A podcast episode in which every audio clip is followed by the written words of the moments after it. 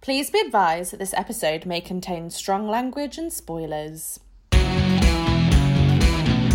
Hello, and welcome to What the Forks, a podcast in which we revisit a teenage obsession Stephanie Meyer's Twilight Saga. We're still finding out if our love for this series will shine eternal or crumble to ash under very close inspection. I'm Chloe. And I'm Isaac, and in this episode, we're talking about chapter 16 of the novel Life and Death Twilight Reimagined.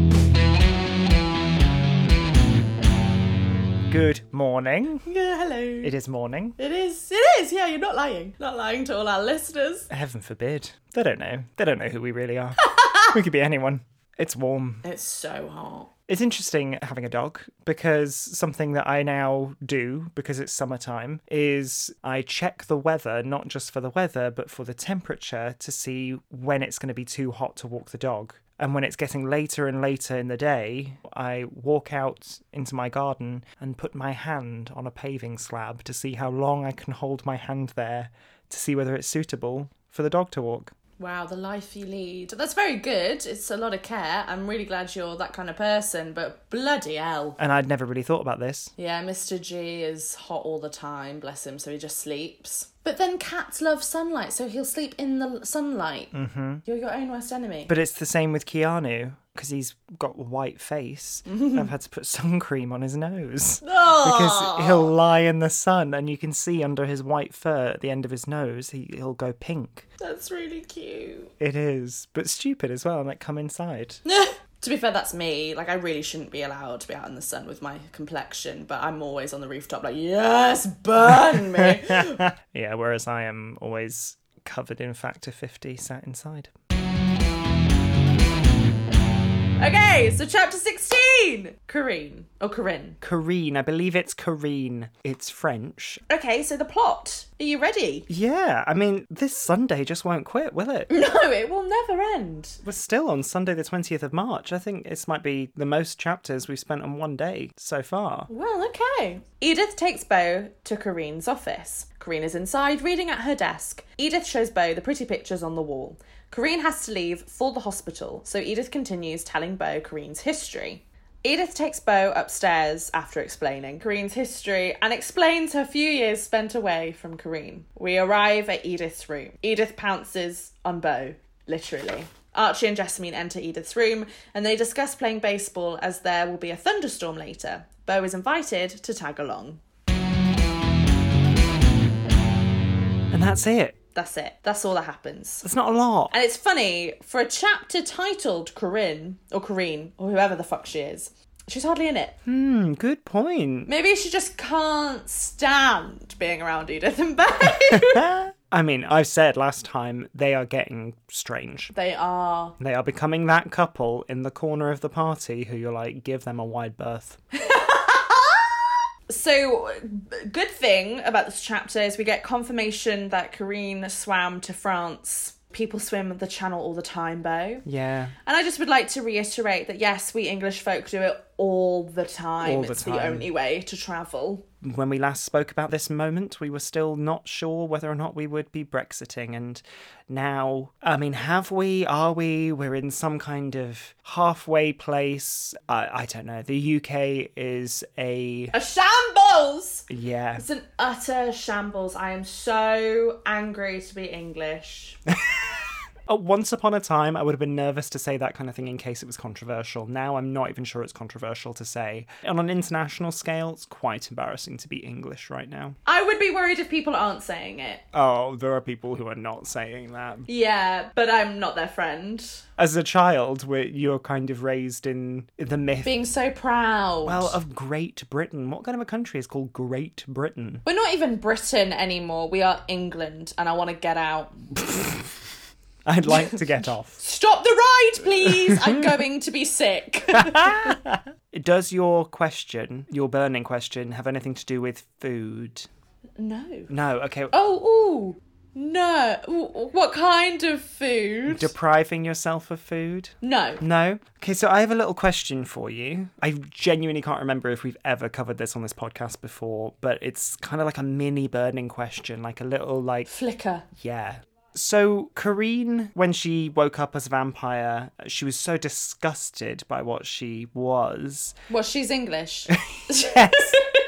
so she tries to kill herself, and it's very hard if you're a vampire to kill yourself because there are only very few ways that you can die. And just something that caught my eye is that she was so repelled by herself that she had the strength to try to kill herself with starvation. What happens when a vampire stops eating? Do you think there's like some the acid from the bowels and the stomach and the venom just start bubbling away and it really hurts? Now, wait, you said acid from the bowels and the stomach. Do they have all that? Because they don't. Stomach has acid.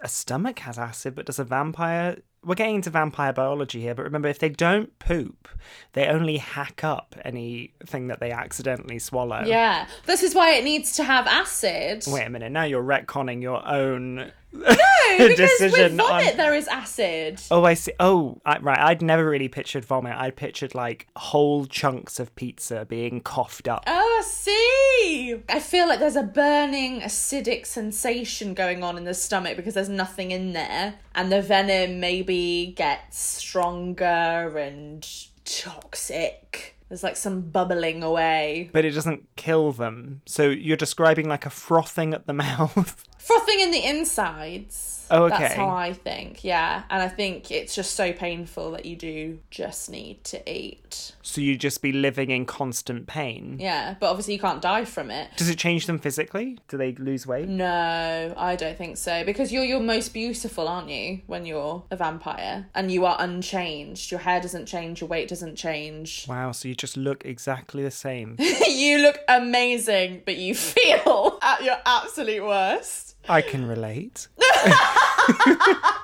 That's my everyday. And then after the whole swam to France thing, and Bo's like, swam, Swam to France!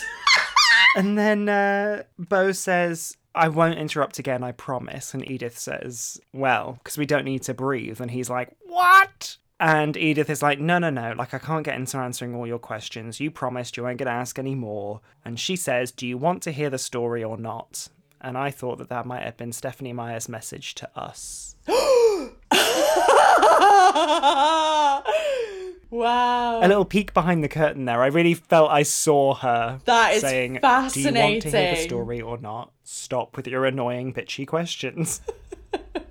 We get a reference to the Volturi, but they are not called the Volturi in this chapter, but we know who they are. Nighttime patrons of the arts. patron. Patron implies like giving money, Yes, but I think that might be true. the arts. Well, they're very cultured and educated and they love. Yeah, but we don't get this information. I mean, we get this comment in Twilight, but I'm just thinking in later novels of the Twilight Saga when we really get more info on the Volturi, I would have liked to known about what art scholarships they were providing for students around the world. They were probably doing a lot, actually. So we've got different names apart from Marcus. So Marcus has remained the same and so has Phil. So I think we have found our two characters that are unchanged. Because what we had in the forward from Maya, she said the second exception is very small, just a few background characters mentioned only twice. So it depends what a few means, whether that means literally two or more. The reason for this exception is my misplaced sense of justice for fictional people. There were two characters in the wider Twilight universe who really got the shaft in an ongoing sense. So instead of doing a swap with these characters, I gave them a coup.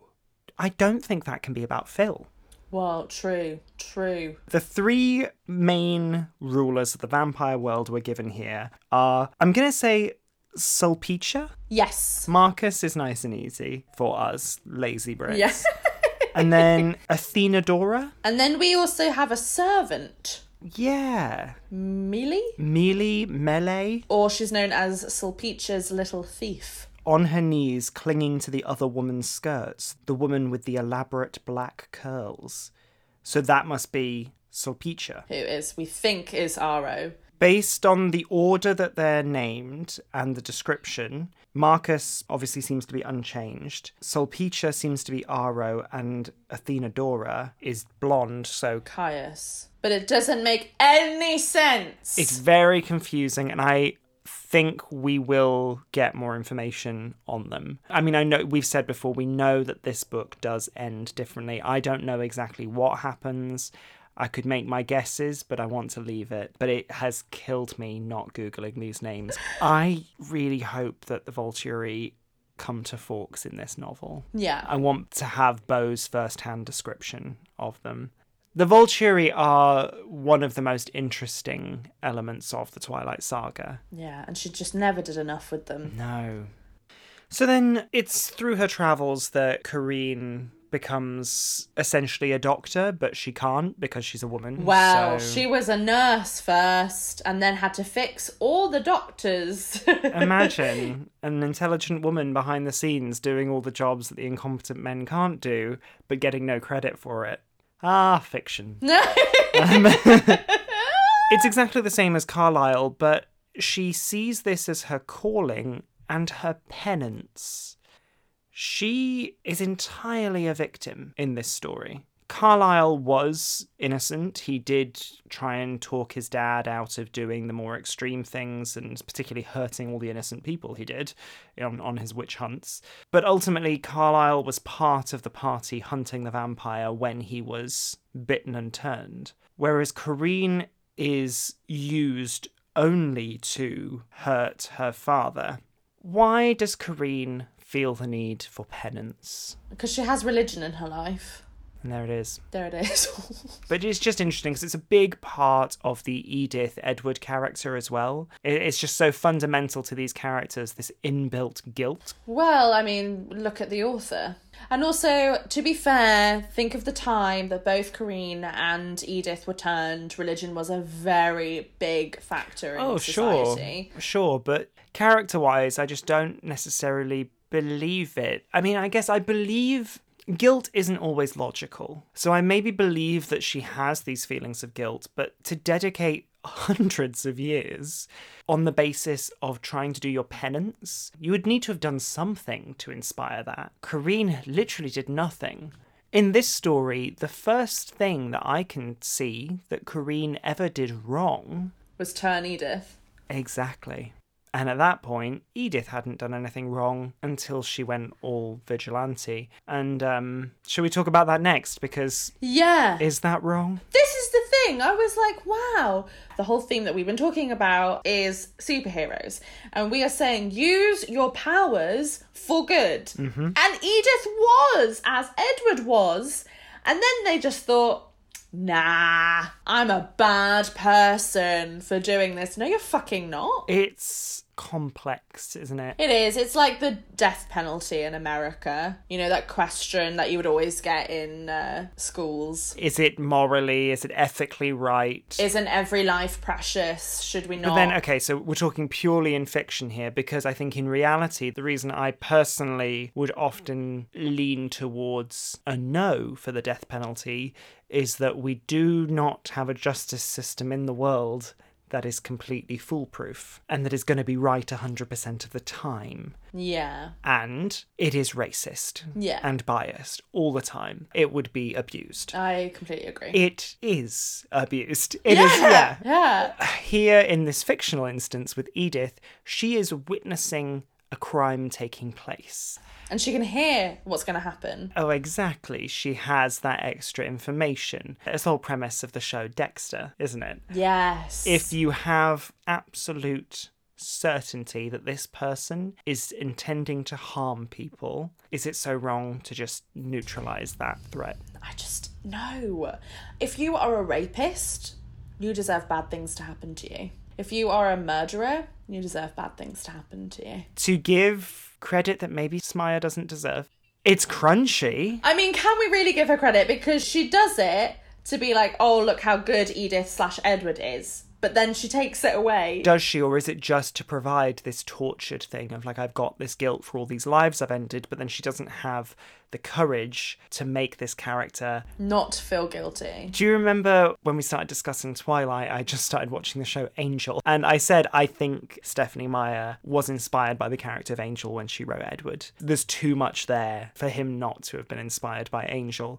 The thing is with Angel is that Angel it was obviously a totally different mythology when it comes to vampirism, but he didn't have a soul killed and tortured a load of innocent people. We see him on Buffy killing innocent people, killing main characters who are trying to do good. And then he magically gets a soul and then has to live with all of the guilt of what he did. Whereas Edith does not have any of this like soul, no soul thing. There isn't this flip or this difference where she is a good person versus a truly evil person. So she was the same person making a different choice, and now she is the same person making this choice. On the one hand, it's more interesting because it's her making the choices. She is in the driver's seat the whole time. But on the other hand, you couldn't go all the way and make her fully evil. You had to just have her killing bad guys. Yeah. Which is fine because this is what I'm saying. If she's going to be a superhero, be a fucking superhero. But she feels guilty for doing that. And you're like, well, then why give her such power if she can't handle it? She was doing more good then. yeah, than she is now by dating Bo. We have begged Stephanie Meyer to make them superheroes. We get a little ounce of that, and then she goes, no. So then we arrive at Edith's room. There is a deep black leather sofa. In my comparison to Twilight, I noted that this room is described in exactly the same way. There is no difference to the way that Edith chooses to decorate her living space compared to Edward. I appreciate that. Her western wall was covered with shelf after shelf of CDs. So pointless. Like when she could have the technology to store all of that on one computer. Even in 2005, she could have done that.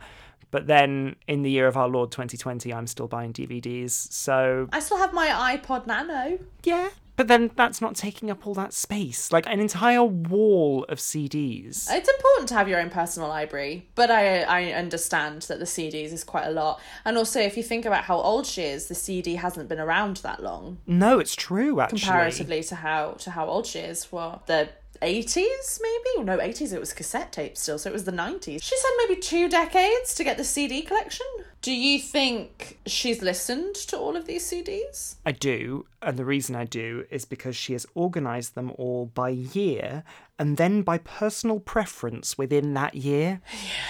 That is a lot of time. Now, I have to admit, my DVDs are organised in alphabetical order. is it okay that my books aren't my books e- each shelf has a different genre Okay, genre. So then on that shelf, how do you decide which book goes next to which, or is it just random? Oh, it's just random. Okay. I don't have the time.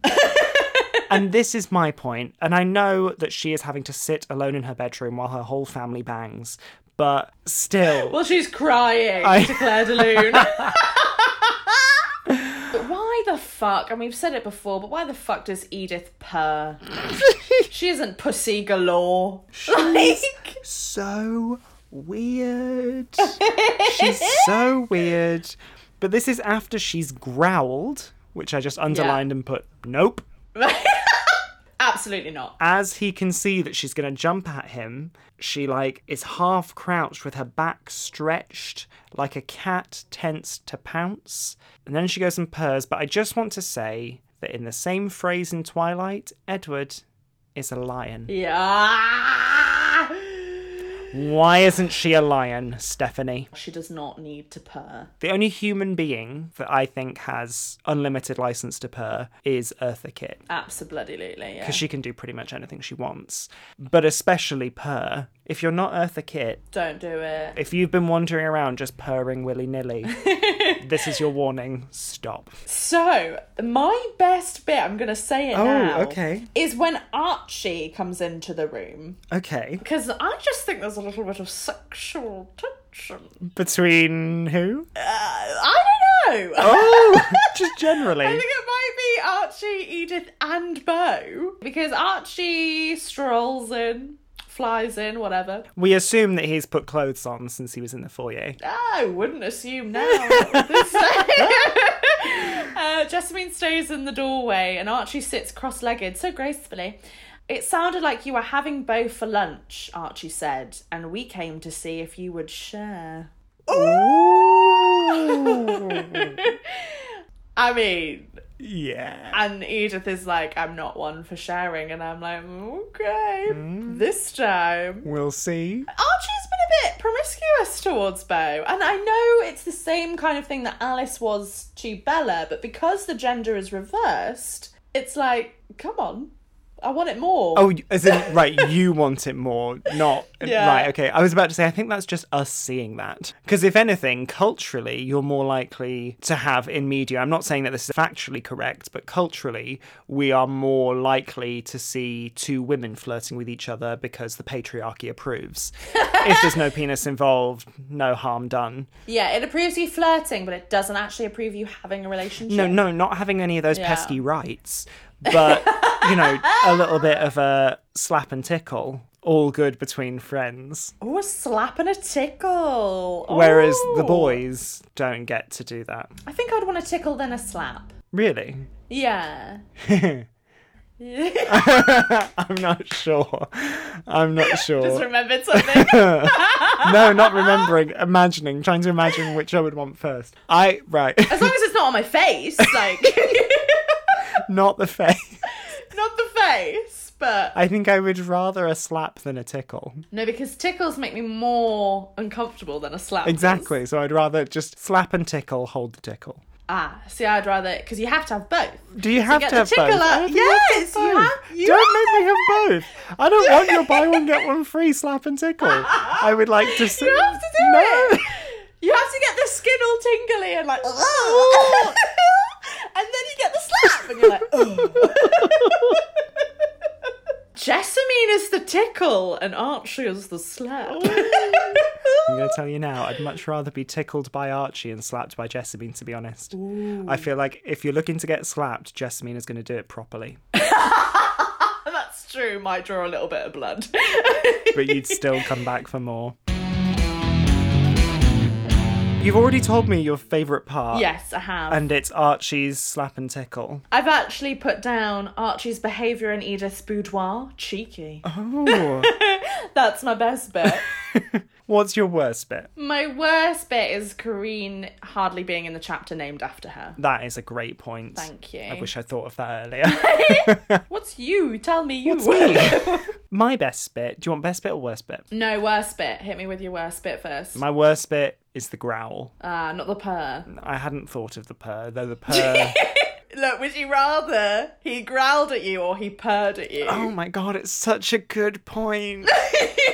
I'm just going to say any feline behavior is not acceptable. It's barely acceptable when a cat does it. Oh my god, tell me about it. Fucking Mr. G would not stop meowing last night. I could not sleep. And at six o'clock this morning, I fed him to shut him up. And then at seven o'clock in the morning, he came into my room and sat on my chest and looked at me for an hour. My best bit yes. It's hard to say because we don't have much more, but I think it's the new Volturi. I will say that if we're doing a gender flipped version and I don't get a really good reason as to why Marcus is still a man, Yeah. that's not okay. But they have added this extra character of melee, melee, Meal. them. Yeah, we're not sure. So, so but yeah, anyway, there's just some lots of really interesting, like, promise, just the tease of some new exciting story. Hit me with your burning question. Sizzle me, scorch me. Ooh. Okay. Have Edith and Archie shared before? When I asked you if this question was anything to do with food, and you said, What kind of food? Look, it's technically not incest. No, no, no, no, no, no. That's not my problem. I'm just trying to think if there's anything in the book that's going to disprove what I'm about to say. But, mm, yes. Yes! My only problem with this is that the way that Edith has been torturing her family because she's so alone. But then maybe that makes it even worse. Archie and Jessamine's relationship is definitely an open one. Jessamine is really into just feeding off the emotional energy in the room while Archie is exploring with other people, couples, groups, theatre companies, circus troops army battalions. And I think they have at times tried to get Edith to lighten up by joining in. They've tried, but Edith was just a massive downer and was eventually told to just go to her room because she was spoiling the mood. Even Jessamine couldn't fix it. Thank you for joining us for chapter 16 of Life and Death. Join us next time for chapter 17 The Game. You can find us on social media by searching at ForksCast, and you can rate, review, and subscribe to What the Forks wherever you listen. Until next time, take care. And remember, only Eartha Kitt has license to purr.